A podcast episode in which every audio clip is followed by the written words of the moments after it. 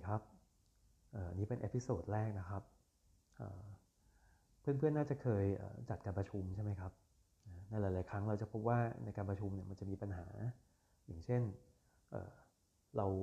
เวลาเราประชุมเราก็อยากได้ความเห็นของขององค์ประชุมใช่ไหมครับอยากได้ความเห็นของคนอื่นๆ แต่ว่าเราพบว่าส่วนใหญ่อาจจะคนส่วนใหญ่ในบางครั้งเนี่ยก็ไม่ค่อยแสดงความคิดเห็น ทีนี้คือตอนที่เราจัดประชุมเนี่ยส่วนใหญ่เราก็จะคิดว่า ที่ที่คนไม่แสดงความคิดเห็นเป็นเพราะว่าเออเขาเขาไม่มีความคิดเห็นอะไรเงี้ยคือเขาเขาไม่มีอะไรอยากจะแชร์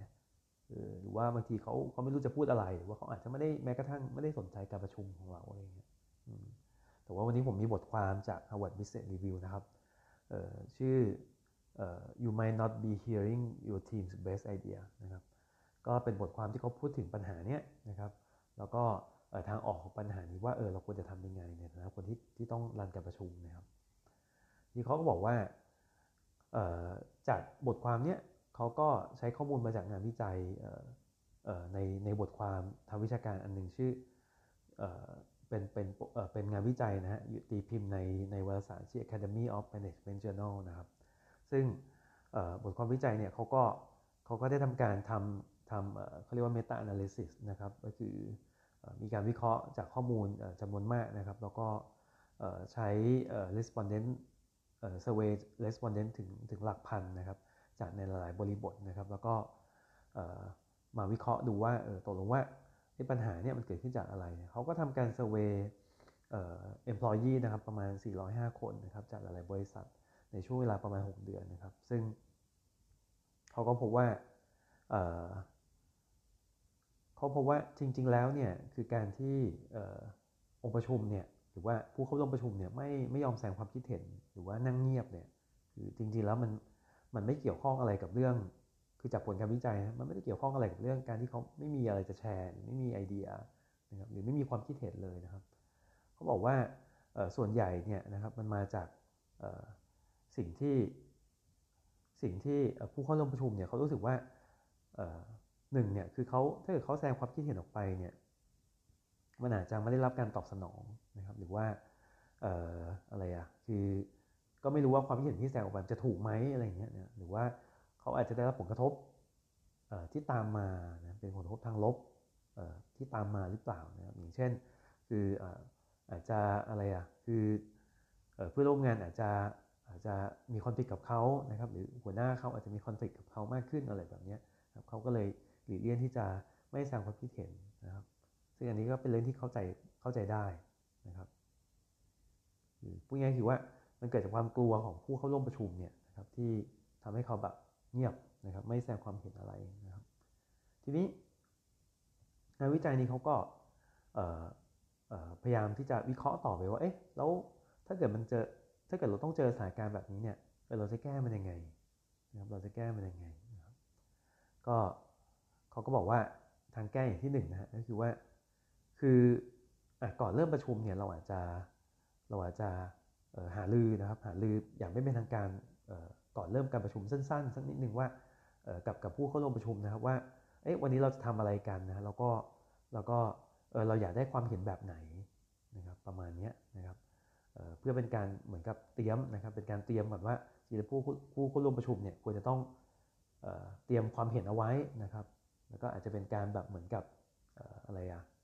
คือทำให้ผู้เข้าร่วมประชุมเนี่ยเขาไม่ไม่เกรงนะครับไม่เกรงนะครับ อย่างที่2ก็คือว่าก็คือถ้าเมื่อไหร่ที่ที่ผู้เข้าร่วมประชุมเนี่ยเขามีความเห็นเนี่ยก็คือต้องพยายามเขาเรียกอะไรอะคือ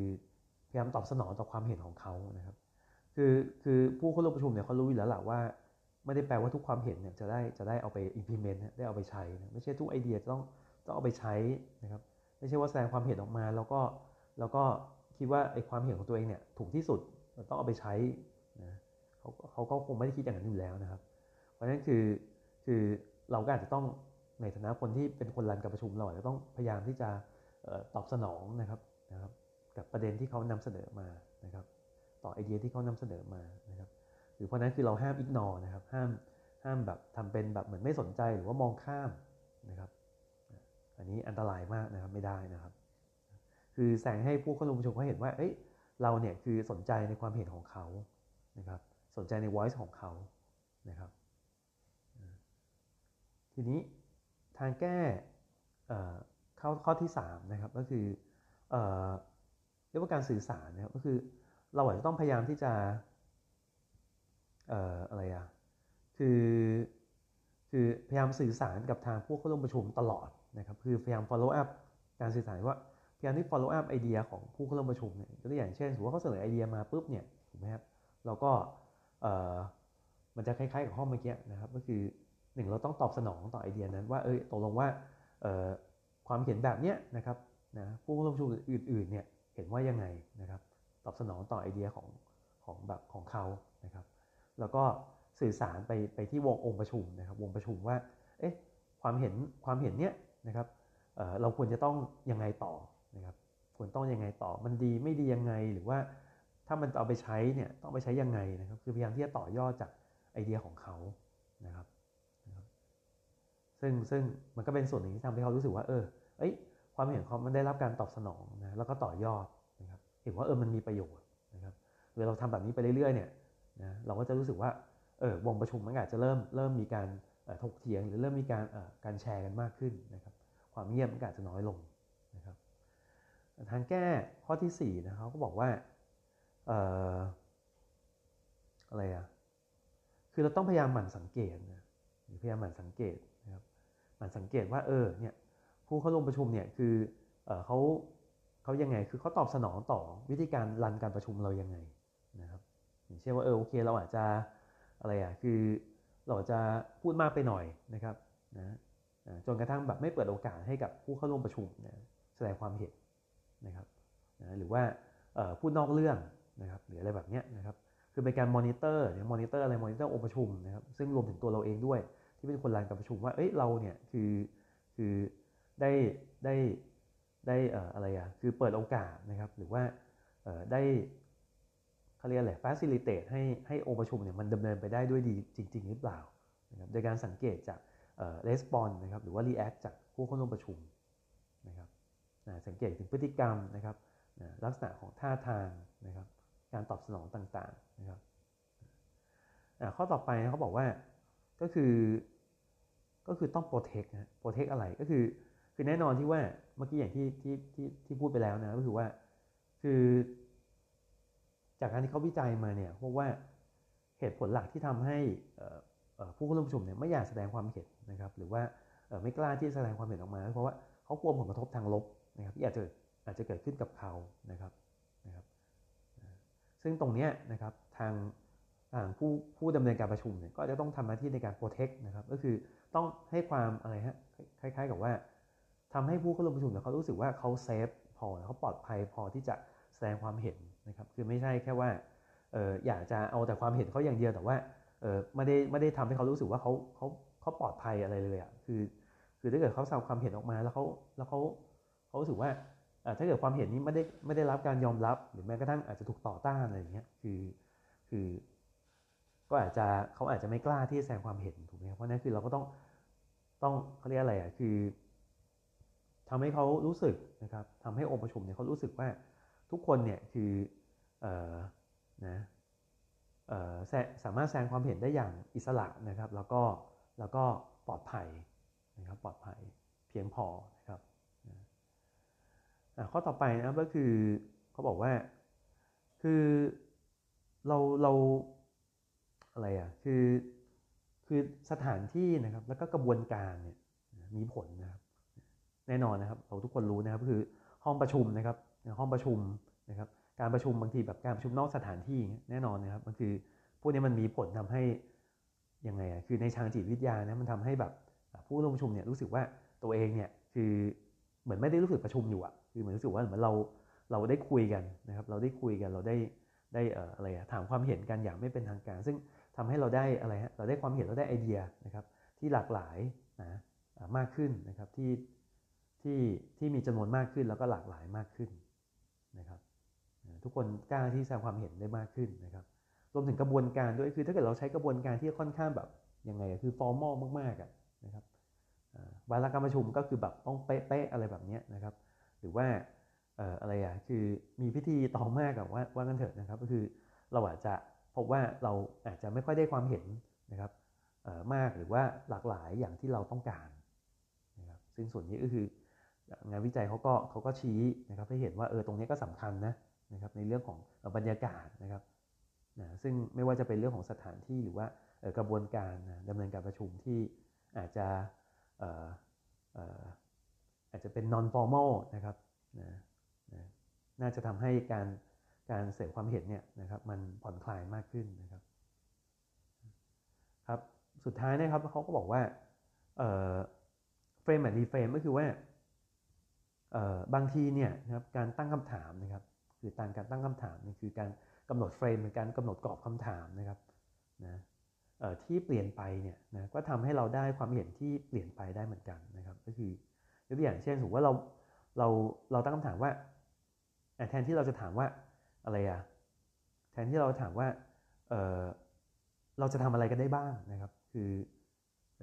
คุณมีไอเดียอะไรบ้างไหมอะไรเงี้ยนะครับ คุณมีไอเดียอะไรบ้างไหมเราจะเราจะแก้ปัญหานี้ยังไงนะครับถามแบบนี้นะครับ แต่เราเปลี่ยนไปไปใช้อีกคำถามนึงว่าเราถามว่า เอ๊ะเอ๊ะเราควรจะทำยังไงกันดี เอ๊ะเราน่าจะทำอะไรกันดีอะไรเงี้ยนะครับ คือคือคำถามมันเป็นเชิงว่ามันเป็นมันจะให้ความรู้สึกว่า เอ๊ะเปลี่ยนจากการมองว่า เปลี่ยนจากการมองว่า เออเขาเรียกอะไร คือการมองว่า เอ่ออะไรอะการมองว่าสิ่งที่เราพูดเนี่ยคือปัญหานะครับ แล้วเราพยายามที่จะหาทางแก้นะครับ ซึ่งซึ่งการการตั้งกรอบ ของการการการกำหนดกรอบของของของการถามความเห็นในลักษณะแบบนี้มันทำให้เขารู้สึกว่าเออจริง ๆ แล้วคือคือคือเราต้องโฟกัสที่การแก้ปัญหานะครับ แต่ว่าถ้าเกิดถามอีกแบบหนึ่งอะซึ่งมันก็มันก็ได้คำตอบจะได้คำตอบที่เหมือนกันนั่นแหละก็คือแต่แต่ตั้งคำถามอีกแบบนึงว่าตัวอย่างเช่น เราบอกเราจะถามว่าเออเอ้ยเราควรจะเราควรจะทำแบบนี้กันดีไหมนะครับเราควรทำแบบนี้กันดีไหมคือ มันจะทำให้เราได้ทำให้ผู้เขาเขาอาจจะทำให้ผู้เข้าร่วมประชุมเนี่ยเขารู้สึกว่า เออเอออะไรอะเขารู้สึกว่า